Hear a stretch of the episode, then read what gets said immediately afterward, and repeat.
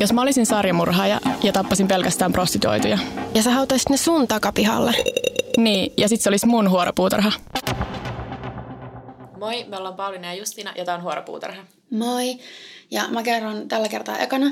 Ja äh, mulla on semmonen tapaus kuin Peter Kürten, Düsseldorfin vampyyri.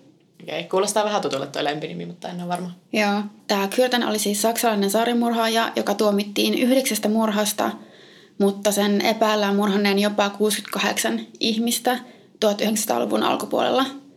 Ja se sai sen lempinimensä Düsseldorfin vampyyri varmaan aika arvattavista syistä. Eli se joi uhriensa verta.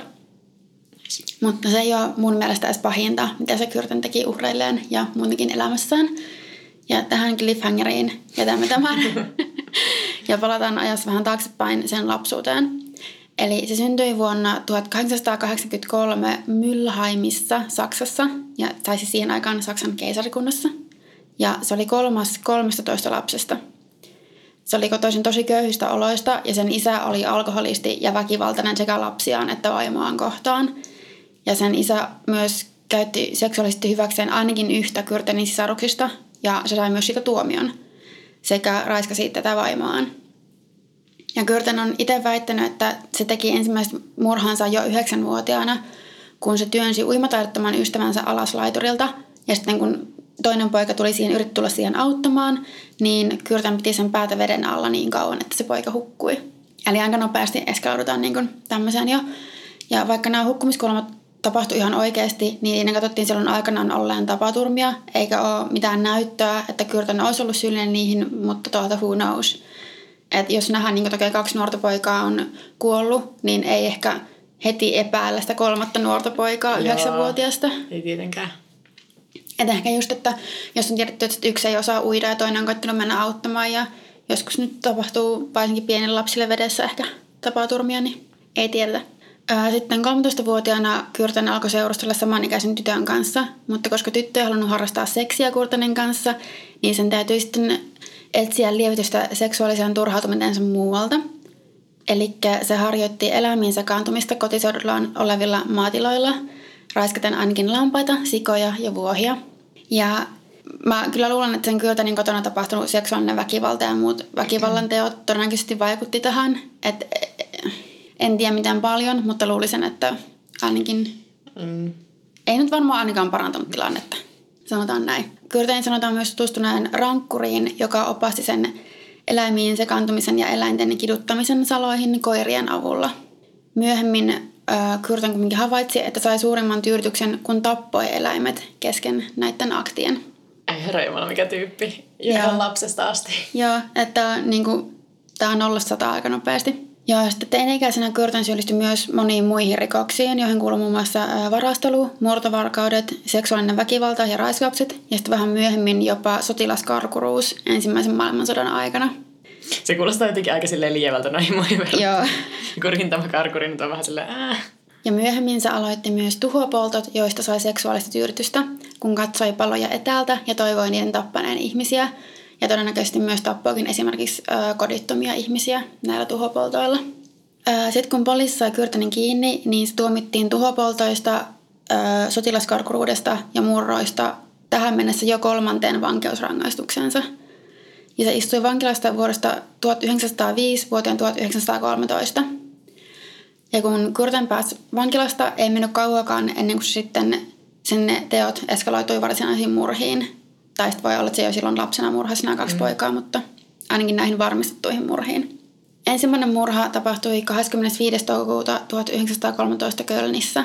Ja uhri oli vain yhdeksänvuotias Christine Klein. Eli Kürten murtautui taloon, josta löysi Kristinen nukkumasta, ja se kuristi Kristinää, kunnes se oli tajuton tai mahdollisesti jo kuollut siinä vaiheessa, minkä jälkeen se viilsi Kristinen kurkun auki. Se myös käytti tämän tytön ruumista hyväkseen seksuaalisesti ennen kuin sitten poistui paikalta. Ja vaikka tämä Kürten jätti paikalle vahingossa tai tahallaan nimikirjaimella varustettu nenäliinan, niin poliisi ei silloin pitänyt sitä hirveän merkittävänä vihjeenä, koska Kristinen isän nimi oli Peter Klein. Eli sillä oli samat nimikirjaimet kuin Kürtenillä. No itse mitään tuuria. Niin. Ja oletettiin sen nenäliinan kuuluvan sille. Lisäksi tästä Christinen murhasta syytettiin aluksi Peter Kleinin veljeä Ottoa, jonka kanssa tällä Kleinilla oli ollut tosi pahaa riitaa ja Otto oli uhkailut Peter Kleinia suunnilleen, että teen jotain, mitä et varmasti unohda. Ää, mutta se kuitenkin vapautettiin sitten syytteistä riittävän näytön puuttuessa. Ja sitten tämä Peter Kürten sai myös mielihyvää siitä, kun seuraavana päivinä kuuli paikallisten puhuvan ja tästä murhasta ja päivittelevän sitä. Ja se palasi tai meni näille samoille paikoille, missä oli näitä ihmisiä, jotka oli todistanut tai ei todistanut, mutta ollut paikalla, kun sitä murhaa oltiin tutkittu. Niin, mikä on myös aika yleinen, että sitten haluaa jotenkin silleen sekoittua sinne ja kuulla siitä omasta teostaan tai Jep. lukea uutisia tai katsoa uutisia sille omista rikoksista. Mm. Sitten tästä kaksi kuukautta myöhemmin Düsseldorfissa Kürtenin seuraava uhri oli seitsemäntoistavuotias tyttö ja se koki tosi samanlaisen kohtalon kuin tämä Christine Klein. Ja Kürten myös ejakuloi tappaessaan tyttöä. Ja se on myös sanonut, että erityisesti verenpurskahdus sen viiltäessä kurkun auki toisille seksuaalista mielihyvää. Vaikka sitten tämä Kürten pääsi aikanaan tästäkin murhasta kuin koira veräjästä, niin se pidätettiin vain vähän tämän murhan jälkeen, mutta tuhopoltoista ja murroista. Ja istui taas kahdeksan vuoden vankeustuomion. Tai toinen, toinen tämmöinen pidempi tuomio, tai useampia vuosia kuitenkin. Mutta niin kuin aikaisemmallakin kerralla, niin kun Kürten sitten vapautui vuonna tuhatyhdeksänsataakaksikymmentäyksi, niin aika nopeasti sitten tota palasi tälle rikoksen polulle. Mutta ensin se muutti Altenburgiin ja meni naimisiin. Totta kai. Tässä on just sellainen sopiva vaihe, että okei, tässä vaiheessa nämä yleensä menee naimisiin. Ja sen puoliso oli prostituoitu, joka oli niin ikään istunut vankilassa. Se oli istunut aikaisemman puolisonsa murhasta, eli unelmapari. Mm. Ja ää, mä en ole ihan varma, miten paljon tää sen Kürtenin vaimo ties sen sitä rikollisesta menneisyydestä. Että ei todellakaan ainakaan kaikkea, tai näitä murhia ja muita tämmöisiä vakavampia rikoksia.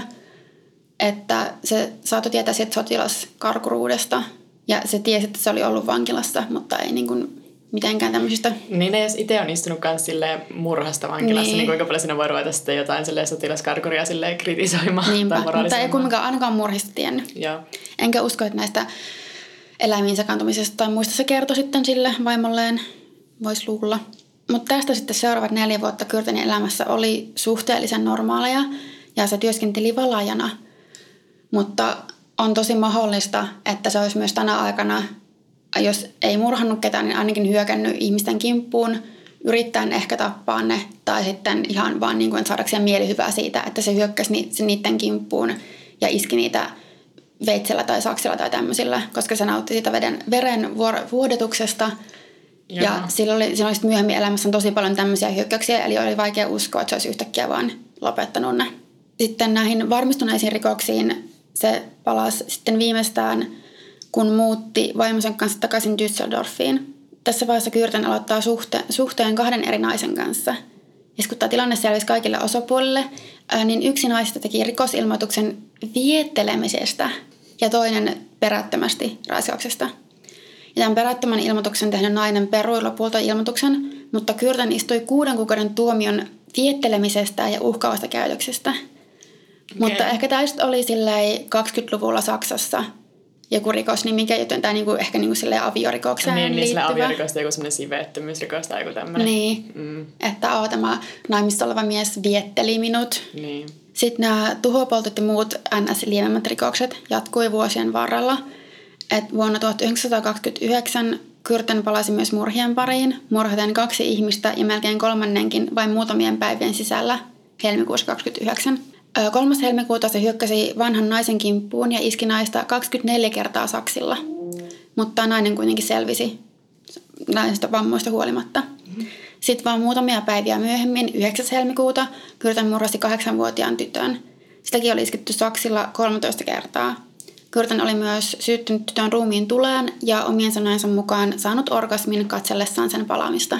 Viisi päivää myöhemmin Kürten murhasi neljäkymmentäviisivuotiaan miehen, jonka ruumista löytyi kaksikymmentäviisi saksien iskua. Ja myös näille kaikille rikospaikalle se Kürten palasi useita kertoja, niin kuin fiilistelemään sitä, niitä tekemiään rikoksia. Sitten seuraavien kuukausien aikana Kürten hyökkäsi ainakin neljän naisen kimppuun, mutta ne onnistui pakenemaan kaikki. Tai sitten Kürten syystä tai toisesta päätti jättää ne eloon. Ja Kürtenin rikokset syytettiin tänä aikana myös väärää miestä. Semmoista paikallista kehitysvammaista miestä nimeltään Stausberg, joka se oli kyllä hyökännyt kahden naisen kimppuun, mutta siis ei murhannut ketään. Mutta koska nämä teot muistutti näitä Kürtenin tekoja, niin sitä syytettiin myös niistä. Ja tämä Stausberg myös jostain sitä tunnusti teot. Ja mä luulen, että luultavasti niin kun poliisikuulusteluissa se painostettiin siihen poliisin toimesta. Ja tai se ei ymmärtänyt täysin, mitä se teki, kun se tunnusti nämä murhat. Se passitettiin mielisairaalaan ja tämän tapauksen katsottiin olevan käsitelty. Mutta kuitenkin elokuussa kaksikymmentäyhdeksän Kürtenin murhanhimo iski taas ja tällä kertaa tosi voimakkaasti. Ja se murhasi syksyn aikana kuusi ihmistä, joista nuorin oli vain viisivuotias. Ja jotkut näistä Kürtenin hyökkäyksien kohteeksi joutuneista henkilöistä selvisi, eli se hyökkäsi myös monen muun ihmisen kimppuun, jotka ei kumminkaan kuollut. Ja yksi oli nuori nainen, jolta Kürten oli pyytänyt seksiä, ja kun se nainen oli vastannut, että mieluummin kuolisin, niin Kürten sanoi, että kuole sitten, ja puukottanut sitä naista. Just. Tämä nainen oli kumminkin onneksi selvinnyt, ja pystyi antamaan Kürtenistä tuntomerkkejä, joskin tosi epämääräisiä. Ja mun mielestä myös nämä jotkut muut selvinneet uhrit oli antanut tuntomerkkejä, mutta ne oli tyyliin silleen hyvin pukeutunut, pitkä, valkoinen mies. Mm. Eli melkein kuka tahansa. Ja tässä vaiheessa myös tiedotusvälineet uutisoi murhista ja hyökkäyksistä tiheään tahtiin. Ja tähän mennessä oli myös käynyt ilmi, että murhaaja mitä ilmeisemmin joi uhriensa verta ja siksi oli nimetty Düsseldorfin vampyyriksi. Ja totta kai siihen tapaan... Siinä tai sen ajan tapaan lehdet ja retosta oli murhilla tosi yksityiskohtaisesti ja varmaan myös lietso kauhua, mutta ehkä myös ihan aiheesta, koska tämä vampyyri näytti valitsevan uhreikseen täysin sattumanvaraisia henkilöitä, tosin enimmäkseen naisia, että varmistetusta murhista vissiin vain yksi oli mies, mutta kumminkin ihan niin kuin eri, eri ikäisiä ja muuta. Eikä, mitään, eikä näissä teoissa ollut mitään selkeää motiivia, kuten esimerkiksi ryöstö. Mm. Ja kun siis sarjamurheilla on yleensä joku tyyppi, minkä perusteella ne valitsee uhrinsa, vaikka nyt tähän mennessä, tähän kaksikymmentäluvulla niin kuin ei vielä ollut koko sarjamurheja-termiä niin olemassa, niin saati sitoin profilointia. Ja Kürten oli myös vaihtunut murha-asetta saksista ja veitsistä vasaaraan hämätäkseen poliisia, tai antaakseen sen kuvan, että näitä tekijöitä olisi useampia, eikä ne hyökkäykset ja murhat välttämättä olisi kytköksissä kaikki toisiinsa. Ja se jatkoi hyökkäyksiä myös tuhatyhdeksänsataakolmekymmentäluvulla, mutta ei ainakaan sinä, sinä vuonna... tai vuonna kolmekymmentä murhannut ketään, vaan uhrit selviytyi hengissä. Tai siis alkuvuodesta. Mutta tuota, toukokuussa tuhatyhdeksänsataakolmekymmentä nainen nimeltä Maria Budlik, joka oli Düsseldorfissa etsimässä töitä, tapasi miehen, joka lupasi Marialle asunnon. Ja kun tämä mies oli johdottamassa Mariaa asunnolleen, niin se muisti, että se oli lukenut alueella liikkuvasta murhaajasta, tästä vampyyristä. Ja se muutti mielensä ja yritti päästä sitä miestä eroon. Tämä tilanne eskautui riitelyksi. Ja se vaikutti vähän uhkaavalta koko tilanne, kunnes toinen mies puuttui tilanteeseen ja pelasti Marian. Mutta, mikä on maailman surkeinta tuuria, tämä toinen mies sattui olemaan Peter Kürten. Mä arvasin, että tässä käy vielä jotakin tällaista. Jep. Sitten tämä Kürten johdotti Marian asunnolleen, missä vonkasi seksiä. Ja kun Maria kieltäytyi, niin Kürten raiskasi sen. Mutta sitten omien sanojensa mukaan, tai sen Kürtenin sanojen mukaan, koska Maria ei vastustellut, niin Kürten jätti sen henkiin. Mutta Maria ei uskottanut kertoa tästä tapahtuneesta poliisille, vaan sitten kertoi kirjeessä ystävälleen, mitä sillä oli käynyt. Mutta kuinka kävikään, kirjeessä oli väärä osoite. Ja se, kenelle kirje päätyi, ilmoitti tapauksesta poliisille. Ja poliisi siis otti yhteyttä Mariaan, joka suostui tekemään yhteistyötä Kürtenin kiinni jäämiseksi. Ja kun kaikki tämä on meneillään ja poliisi oli suunnilleen jo matkalla Kürtenin asunnolle, niin Kürten tunnusti kaiken vaimolleen. Kaikki nämä murhat ja mitä se oli tehnyt. Ja siis se oli edelleen naimisissa tässä vaiheessa. Ja koska Kürtenistä oli luvattu löytöpalkkio, niin se ehdotti vaimolleen, että vaimo paljastaisi Kürtenin henkilöllisyyden ja olinpaikan poliisille ja saisi ne palkkiorahat. Koska se oli kumminkin tosi kiintynyt siihen vaimoonsa ja halusi pitää sitä huolta siinä vaiheessa, kun se oli jo varma, että okei, no vankilaan tässä ollaan menossa. Niin. Ja todennäköisesti tulee kuolemantuomio. Että... Jotenkin silleen aika liikkis tai jopa romanttista, että on silleen, että joo, jos sä voit ilmiantaa, mutta niin sä saat sen palkinnon. No joo. Mutta sitten kahdeskymmenesneljäs toukokuuta tuhatyhdeksänsataakolmekymmentä Kürtenin vaimo johdatti poliisin Kürtenin olinpaikkaan, missä se pidätettiin aika rauhallisissa merkeissä, että se niin kuin antautui kyllä ihan ilman mitään vastarintaa. Ja kuulusteluissa se tunnusti kaiken. Yhteensä seitsemänkymmentäyhdeksän erillistä tekoa, tosi yksityiskohtaisesti, ja se selkeästi sai suurta mielihyvää, kun se sai niin kuin kertoa kaikki nämä teot ja kuvaili, että se kuvaili niitä tosi, niin kuin, että sillä oli se, mikä se on niin kuin valokuvamuisti. Ah. Tai on niin kuin sanottu, että sillä, ihan kun siellä olisi niin kuin ollut lähes valokuvamuisti, että pystyi niin tarkasti kertomaan näistä mm. tapahtumista. Se tunnusti yhdeksän murhaa ja kolmekymmentäyksi murhan yritystä. Se kertoi, että se sai seksuaalista mielihyvää murhista, tuhopoltoista ja verenvuodotuksesta. Ja useat psykologit oli ymmärrettävästi tosi kiinnostuneita Kürtenistä, ja tuli, mutta ne tuli kuitenkin siihen tulokseen, että se mies oli tehnyt teot täydessä ymmärryksessä ja sillä olisi niin kuin ihan tämmöinen normaali oikeudenkäynti siis. Ja Kürten sanoi, että teot johtuvat kaikesta siitä, mitä se oli kokenut kotonaan lapsuudessaan. Sen oikeudenkäynti alkoi huhtikuussa kolmekymmentäyksi ja loppujen lopuksi sitä syytettiin sitten yhdeksästä murhasta ja seitsemästä murhan yrityksestä. Oikeudenkäynnissä Kürten oli häkissä, joka estäisi sen pakenemisen. Joo, siis tämä on näissä joissakin vanhemmissa keisissä tosi yleinen. Ainakin niissä, mikä meillä on ollut sille Neuvostoliitossa niitä useampia murhaajia, mistä mä oon puhunut, niin niissä on kanssa jotenkin, että ne on siellä häkissä. Mulla on joku hämärä mielikuva, että joku suomalainen keissi, niin syyttö olisi ollut häkissä, mutta ehkä mä muistan väärin. Mutta mä tuli kuitenkin tästä semmoinen, että aat mä oon lukenut ennenkin, että näissä mm. vanhemmissa keisissä on ollut häkissä.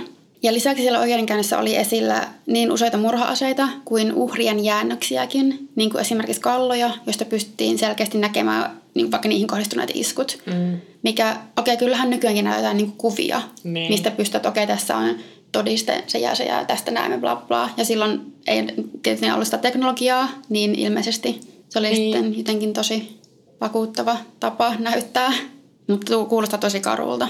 Sitten oikeudenkäynnissä puolestaan Kürten Tota, se kiisti syyllisyytensä ja sanoi, että oli aiemmin tunnustanut vain, koska halusi, että sen vaimo saa palkkiorahat sitä Kürtenin ilmiannosta.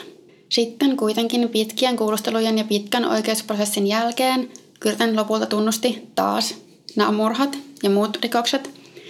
Ja se tosiaan syytti lapsuuttaan ja Saksan rangaistusjärjestelmää siitä, että hänen sadisminsa oli päässyt valloilleen.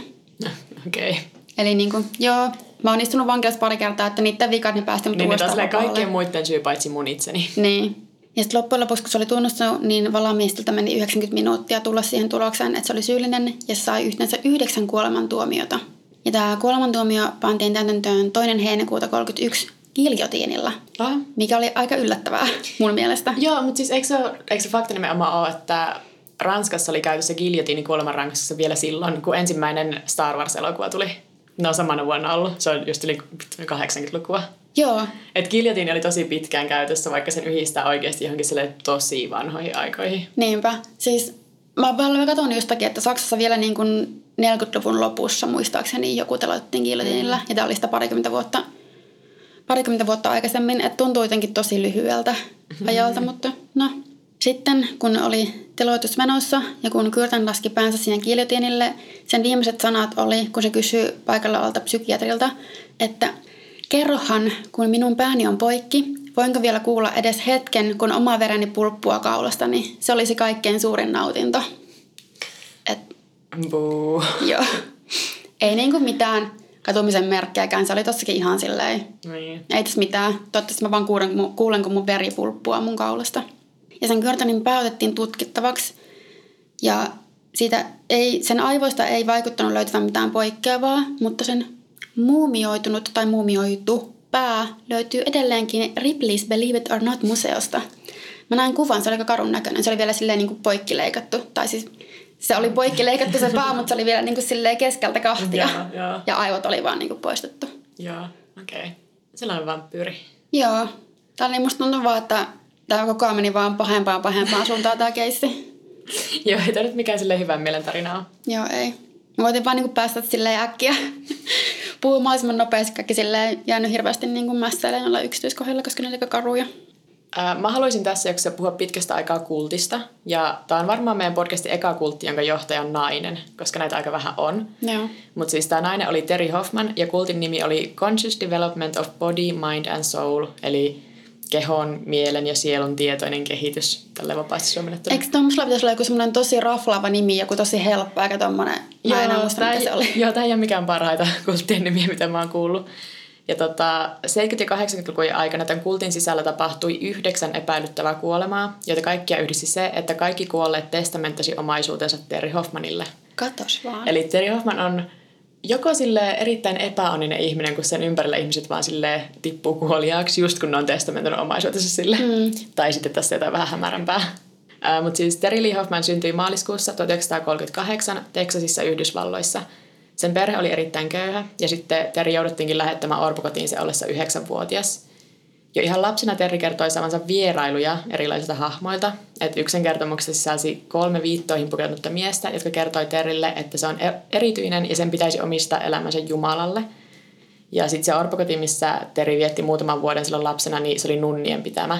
Niin mä voisin kuvitella, että se vahvisti niinku sitä uskonnollisuutta näissä harhoissa. Varmasti. Ja sitten siitä huolimatta, että ne oli luterilaisia nunnia siellä orpakodissa, niin ne silti opetti Terrille myös muista uskonnollisista käsitteistä, kuten karmasta ja uudelleen syntymisestä. Ja sitten kymmenenvuotiaana Terri olikin jo varma, että se oli uudelleen syntynyt Avilan Teresa, joka on, tai oli renesanssiaikainen roomalaiskatolinen nunna, pyhimys ja mystikko. Ja Avilan Teresa on muuten myös päänsäryn pyhimys. Mun piti mennä googlaamaan, että mikä tää oli. Mikä on se sillä, että jos sulla on pääkipeä, niin sä rukoilet sillä? Varmaan. Tai jos sä haluat, että sulla on pääkipeä, niin se... No okei, okay, ehkä se on niin silleen, että paranna minut tästä päänsäristä. Tarrapyhimys. Joo. Mulla on tällä jossain rukousnauha, niin eiköhän lähetä rukoukset tulille. Ähm, Sitten kun Terri oli yksitoistavuotias, niin se adoptoitiin ja se aloitti silleen normaalimman elämän. Mutta ei se oikein sopinut joukkoon koulusta ikässä parissa, koska se edelleen uskoi olevansa uudelleen syntynyt pyhimys ja sai niitä vierailuja joiltain pyhiltä hahmoilta. Ja sitten viisitoistavuotiaana se tutustui itseään kolme vuotta vanhempaan John Wilderiin, rakastui palavasti ja sitten ne karkasi sen, tai karkasi sen kanssa naimisiin. Ja pari muutti Dallasiin ja eli aika semmoista auvoista perhe-elämää seuraavat kymmenen vuotta. Ne sai kolme lasta ja Terri viihtyi kotiäitinä, ainakin aluksi. Sitten jossain kuudenkymmenen luvun tienoilla Terri alkoi ottaa oppitunteja meditaatiosta ja hypnoosista. Ja vuoteen tuhatyhdeksänsataakuusikymmentäviisi mennessä se tiesi aiheesta jo niin paljon, että se alkoi itse opettaa spirituaalista kurssia Dallasin metodisessa yliopistossa. Mun on vähän vaikea ymmärtää, mitä se opettama kurssi sisälsi, koska siis ilmeisesti se oli metafysiikkaa, meditaatiota, uudelleensyntymistäja astraalimatkustusta. Mutta mä en ole niin varma, että opettiko se näiden, näitä konsepteja ja niiden tärkeyttä niin itämaisissa uskonnoissa, vai opetteliko ne kaikki siellä yhdessä sille astraalimatkustamaan? Mä en oikein sano selvää tästä. Mä veikkaan tätä jälkimmäistä vaihtoehtoa. kuusikymmentäluku on ollut sille aika villiä, kun tätä settiä opetettu niin oikeassa yliopistossa. Mm-hmm. Sitten Terrin opetuksiin liittyy vahvasti myös erilaista päihteistä kieltäytyminen ja vapautuminen, mikä sitten houkutti opiskelijoiden joukkoon päihdeongelmaisia ja niiden läheisiä. On aina vähän silleen, kun sä perustat kultin, niin sä haluat, että sinne tulee sellaisia haavoittuvaisia ihmisiä, niin, niin sitten nimenomaan. Tämä toimii siinä aika hyvin. Ja tästä Terri opettamasta kurssista tulikin tosi pian tosi suosittu. Et Terri oli kiltti, se oli erittäin karismaattinen opettaja, ja sitten kurssin oppilaiden mukaan sillä oli myös erityisiä kykyjä, joita kellään muulla ihmisellä maailmassa ei ollut. Se muun muassa levitoi, se pystyi parantamaan kosketuksellaan, ja sitten se näki menneeseen ja tulevaan. Ja se sai vetää tuommoista kurssia niin kuin yliopistolla. Joo, ja siis meillä on ollut muutamia kultteja tässä podcastissa, ja tämä on niin kuin aika samaa settiä, mitä on niistä kaikista. Että just noita erikoisia kykyjä, ja se levitointikin on jostain siis semmoinen, mikä on usein kulttijohtajilla. Mutta sitten Terrissä oli ehkä erityisesti se, että se oli semmoinen kiltti äitihahmo tai jopa isoäiti. Eli verrattuna johonkin Jim Jonesiin, mikä oli semmoinen seksisymboli seuraajilleen, niin Terri Hoffman oli semmoinen lämmin äitihahmo. Mm. Et silti karismaattinen, mutta semmoinen, jota kukaan ei koskaan olisi kuvaillut manipuloivaksi tai pahaksi.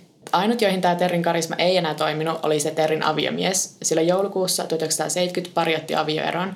Ja tämä sen ex-aviomies kertoi avioeroa hakiessa, että uskoi Terrin olevan sillä hetkellä merkittävä uhka itselleen ja muille, mikä sitten johti siihen, että Terri menetti kahden nuoremman lapsensa huoltajuuden ja vietti hetken aikaa psykiatrisessa sairaalassa tarkkailussa. Mutta se oli silloin tulin pari viikkoa ja sitten oli silleen, okei, okay, mä oon ihan fine. Ja se ei niin kuin hidastanut sen tahtia mitenkään merkittävästi, koska neljä kuukautta myöhemmin Terri meni uusiin naimisiin itseään kolmetoista vuotta nuoremman Glen Coolin kanssa.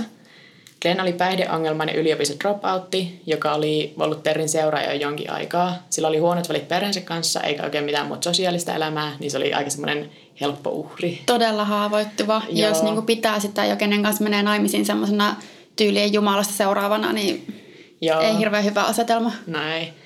Sitten tämä kultin alku niin oikeastaan tapahtui tuossa seitsemänkymmentäluvun puolivälissä, koska Terri päätti, että pelkästään kurssiopettaminen ei riitä. Ja sitten vuonna tuhatyhdeksänsataaseitsemänkymmentäneljä se perusti niin kuin virallisesti tämän kehon, mielen ja sielun tietoinen kehitysliikkeen. Ja sitten se alkoi myös ö, valmistaa ja myydä koruja liikkeen jäsenille. Ja se vielä ihan suoraan sanoi, että mitä kalliimman korun sä ostat, niin sitä paremmin se suojelee sinua pahoilta voimilta ja pahoilta viboilta. Ne, niin kuin, katos vaan. Ja, ne, ja se oikeasti termi, mitä ne käyttää, niin bad vibes, mikä on niin kuin nykyään semmoinen... Good vibes only. Niin. Ja sitten tota, pian tämän perustamisen jälkeen Terrillä oli yli sata paikallista seuraajaa ja yli tuhat kirjekurssioppilasta. Että sitä niin sen opetuksia pystyi käymään myös sille kirjeitse. Vuonna tuhatyhdeksänsataaseitsemänkymmentäseitsemän Glenn, tämä Terrin uusi nuori aviomies, halusi avioeroon ja eroon koko kultista. Se Terri oli tosi semmoinen hallitseva ja niin jos Glenn meni käymään jossain kaverinsa kanssa, niin sitten tämä Terri ajoi autolla sinne perässä ja oli siinä pihassa ja oli siellä autossa niin tööttämässä torvea koko ajan, että tuu ja takas. Joten äh, sitten Glen ja se Terri erosi, erosi, mutta viisi päivää myöhemmin Glen löytyi kuolleena vanhempiensa mökiltä. Kuolinsyy oli yliannostus ja se todettiin itsemurhaksi ja Glen oli taistellut sen päihdeongelmia vasta jo kauan ja nyt oli myös tämä avioero, niin sitten tämä koko juttu ei herättänyt ihan kauheasti kysymyksiä. Ja sitten kuolemasta seuraavana päivänä Terri löysi kotoaan Glenin kirjoittaman lapun, jossa se testamentasi kaiken omaisuutensa Terrille. Glenin perhe oli sitä mieltä, että tämä oli aika epäilyttävää, mutta Terri vannoi, että ei ollut liittynyt Glenin kuolemaan mitenkään, eikä ollut edes nähnyt sitä sinä päivänä. Mutta sitten kymmenen vuotta tapahtumien jälkeen yksi kultin sisäpiirin jäsenistä kertoi poliisille, että hän ja Terri olivat olleet paikalla siellä mökillä Glenin kuoliniltana. Mutta sitten tämä todistus ei johtanut mihinkään, koska se oli niin kauan sitten tapahtunut. No. Että siitä oli vuosikymmeniä mennyt. Sitten Glenin kuolema tavallaan vaalisessa vettä myllyyn tämän kultin suhteen, koska nyt Terri oli varma, että pahat voimat vainosi niitä. Ja paras tapa päästä eroon näistä pahoista voimista oli verenvuodatus, tai niinku se suonen iskentä suomeksi. Joo. Eli siis niinku hoitomuoto, jossa verta vähennetään laskimosta. Eli mitä siis tehtiin joskus keskiajalla. Joo, ja siis on vieläkin olemassa oikeasti sairauksia, johon tämä hoito auttaa, mutta pahojen vipojen karkotus ei ole semmoinen. Missä sä tiedät? Nämä verileikit sitten johti siihen, että monet lähti kultista, mutta sekin nyt vaan omalla tavallaan tiivisti sitä kultihulluutta, koska nyt sinne jäi ne kaikista vannoutuneimmat Terrin seuraajat paikalle. Et ne, jotka lähti kultista tässä vaiheessa kuvaili, että jäljelle jääneet seuraajat oli ihmisiä, jotka olivat luopuneet kokonaan omasta tahdostaan ja että Terri oli niille semmoinen ultimaattinen auktoriteetti. Ja sitten seuraavat erikoiset kuolemat liittyy semmoiseen naisen kuin Sandy Cleaver, joka liittyi kulttiin seitsemänkymmentäluvun lopulla. Sandy oli tullut Terrin luokse alun perin kysymään neuvoa uuden parisuhteensa kanssa, koska sen lisäksi, että Terri opetti astraalimatkustusta tai mitä lie, niin se oli myös parisuhdeguru. Ja sitten tämän neuvonnan jälkeen Sandy oli noussut nopeasti yhdeksi kultin sisäpiirijäsenistä, että se oli muun muassa kultin rahastonhoitaja. Sandylla oli neljätoistavuotias tytär Devereaux, johon sillä oli aika etäiset välit, ja sitten Terri vaan ruokki tätä huonoa suhdetta kertomalla Sandylle, että sen tyttären sisällä oli demoni. Helmikuussa tuhatyhdeksänsataaseitsemänkymmentäyhdeksän Devereaux, tai sen äiti Sandy, ja sitten yksi kolmas kultin jäsen oli lomalla Havaijilla, kun Devereaux hukkui oudoissa olosuhteissa. Ne oli olleet Sandyn kanssa uimapatjalla merellä, kun aalto oli vain yllättäen vetänyt Devereaux'n pinnan alle. Pian kuolemansa jälkeen saatiin selville, että Devereaux oli kirjoittanut testamentin, jossa testamenttasi koko omaisuutensa Terri Hoffmanille. Koska neljätoistavuotias tyttö. Joo, tiedätkö sitä, miten neljätoistavuotiaat tytöt kirjoittaa testamentteja siltä varulta, että niin. Niinku, ne kuolee yllättäen. Ja niillä on yleensä tosi isoja omaisuuksia. Ja niinku. mm. No kun tässä sillä oli tota, säästöt niinku yliopistoa varten, koska tämä on Amerikka. Niin. Kaksi vuotta myöhemmin, syyskuussa tuhatyhdeksänsataakahdeksankymmentäyksi, Sandy Cleaver ja sen seitsemänkymmentäseitsemänvuotias kodinhoitaja kuoli oudossa auto-onnettomuudessa, jossa Sandy ajoi auton suoraan alas kallion kielekkeeltä. Ennen kuolemansa Sandy oli ottanut kalliin henkivakuutuksen, jonka ainoaksi edunsaajaksi oli nimennyt Terrin. Sekä Sandy että tämä sen kodinhoitaja olivat myös aiemmin testamentaneet kaiken omaisuutensa Terrille. Mutta eikö ihan oikeasti, eikö tuossa vaiheessa jo niin kuin... Joo, mutta mietin, millä sitä niin kuin määrää rahaa se Terri Hoffman niin kuin tästä nyt silleen kerää, mm. koska niin kuin isoja... Plus noin ehkä nuo kuolemat tuohon mennessä on ollut semmoisia, että ne on, niitä on varmaan tosi vaikea ehkä tutkia, että niin. Mikä loppujen lopuksi on sitten ollut se, tai niille, että okei, no joku on hukkunut, miten sä voit todistaa, että onko joku hukuttanut sen vai onko se hukkunut. Niinpä. Ja sitten seuraavien no, noin kahdeksan vuoden aikana myös muutama muu kultin jäsen tappaa itsensä kummallisissa olosuhteissa. Että Mary Levinson, joka liittyi kulttiin vuonna tuhatyhdeksänsataakahdeksankymmentäseitsemän, katkaisi kaikki välit perheeseensä ja vietti tiiviisti aikaa Terrin kanssa, kunnes pari kuukautta liittymisen jälkeen löytyi kuolleena yliannostuksen hotellihuoneesta. Mary oli testamentanut koko omaisuutensa uudelle poikaystävälleen, joka yllätys yllätys oli tämän Terrin kultin jäsen. Samana vuonna Robyn Otstott, myös vannoutunut kultin jäsen, kertoi aviomiehelleen sairastamansa kuolemaan johtavaa maksatulehdusta ja tappoi itsensä. Ruumiin avauksessa mistään tulehduksista ei löytynyt mitään todisteita. Ja myös Robyn Otstott oli pari kuukautta ennen kuolemansa muuttunut testamenttia sisältämään Terri Hoffmanin. Syyskuussa tuhatyhdeksänsataakahdeksankymmentäkahdeksan Don Hoffman, Terrin neljäs aviomies, löytyi kuolleena hotellihuoneesta. Se oli nauhoittanut kasetille viimeisen viestinsä, jossa kertoi sairastavansa syöpää ja että se olisi niin kuin syy itsemurhalle. Ruumiin avauksessa syövästä ei löytynyt merkkejä, eikä myöskään ole mitään todistetta siitä, että Don olisi koskaan käynyt lääkärissä tai millään syöpäspesialistilla tämän suhteen. Doni. Ihan tosi. Siis mä revin hiuksia päästäni. Joo. Miten, miten tuossa vaiheessa toi voi mennä enää läpi? Donin lähipiiri oli ihan varma siitä, että Terri oli uskotellut Donille, niin kuin, että sillä on syöpä ja kehottanut sitä tappamaan itsensä, koska ennen kuolemaansa Don oli poistanut omat lapsensa testamentistään ja jättänyt Terrin ainoaksi perjeksi. No jossain, olisiko toi esimerkiksi Suomessa mahdollista edes? No siis omia lapsia ei voi jättää testamentista, koska Joo. ne on rintaperillisiä, niin niitä ei voi silleen sulkea pois, mutta... Amerikka. Niin. Vain neljä päivää Don Hoffmanin kuoleman jälkeen kultin entinen jäsen Jill Bounce löydettiin kuolleena kotoaan. Ja tämä on erilainen kuin nämä muut, koska Jill Bounce oli pahoinpidelty kuoliaaksi, mutta sitä tekijää ei koskaan saatu kiinni. Ja tämä keissi vaan todettiin, että se oli niinku random ryöstö. Mutta koska asunnosta ei oltu viety oikeastaan mitään arvokasta, mutta jostain sitä Jillin päiväkirjasta oli revitty irti sivuja, niin se omaista on varma, että kultti oli jotenkin tämän tapon takana. Koska miksi sä repisit jonkun päiväkirjasta sivuja, kun sä oot tappanut sen, mutta et ottaisi esimerkiksi koruja tai rahaa, mitä siellä asunnossa oli. Niin. Sitten vielä viimeinen. Marraskuussa tuhatyhdeksänsataakahdeksankymmentäyhdeksän David ja Glenda Goodman, semmoinen pariskunta, jotka oli olleet Terrin seuraajia jo tosi pitkään, löytyivät kuolleena kodistaan. Kuolinsyksi todettiin murha itsemurha ja pari oli kirjoittanut päiväkirjansa, että Jumala oli antanut niille käskyn siirtyä seuraavaan vaiheeseen spirituaalista polkuaan. Niin kuin muissakin tapauksissa, niin ennen kuolemaansa sekä David että Glenda oli lahjoittaneet Terrille suuria summia rahaa. Mutta sitten tämä Goodmanien kuolema tuntui olevan semmoinen jonkinlainen viimeinen pisara kaikille. Ja vihdoinkin tammikuussa tuhatyhdeksänsataayhdeksänkymmentä Dallasin poliisivoimat alkoi tutkia näitä kaikkia kuolemia, jotka ympäröi Terri Hoffmania. Siis sitä Terriä ja sen kulttia on kuitenkin vaikea syyttää yhtään mistään, koska niinku sitä Jill Bouncea lukuun ottamatta ne kuolemat oli itsemurhia tai onnettomuuksia. Et ei Terri Hoffman ole murhaiselle perinteisessä mielessä. Niin, että vaikka, vaikka se on todella, todella epäilyttävää, että ihmiset on just ennen kuolemaansa ottanut henkivakuutuksia ja mm-hmm. laittanut sen Terrin sen testamenttiin ja lahjoittanut sille rahaa, niin periaatteessa siinä ei ole mitään laitonta. Joo, ja ei ole myöskään todistetta siitä, että Terri olisi koskaan kehottanut ketään tappamaan itseään. Niin. Koska nythän ihan tänä vuonna vai viime vuonna oli se tapaus, missä se tyttö oli tavallaan niin taivutellut semmoisen oman ikänsä nuoren tappamaan itsensä. Ja nyt se tyttöhän sai kuolemantuottamuksesta mun mielestä sitten vankituomion, mikä voisi olla niin tässä ehkä, jos olisi todistetta sitä, että Terri Hoffman olisi kertonut niille, että nyt sun pitäisi tappaa itsesi. Tosi turhauttavaa. Jep, mutta sitten tota, vuonna tuhatyhdeksänsataayhdeksänkymmentäkolme tämä kehon, mielen ja sielun tietoinen kehitys kuitenkin kohtasi loppunsa, kun Terriä sytettiin petoksesta ja se sai vuoden vankituomion. Ja sitten tota, sen jälkeen Terri hakeutui konkurssiin, meni taas kerran naimisiin ja vaihtoi nimensä. Sitten se yritti, yritti jotain taiteilijan uraa, koska semmoinen nettisivu on vieläkin olemassa, mikä on semmoinen niin kuin Ysärillä sellaisesti tehty nettisivu tai ehkä kahdeksankymmentäluvun alussa, missä se yrittää myydä jotain taideteoksia.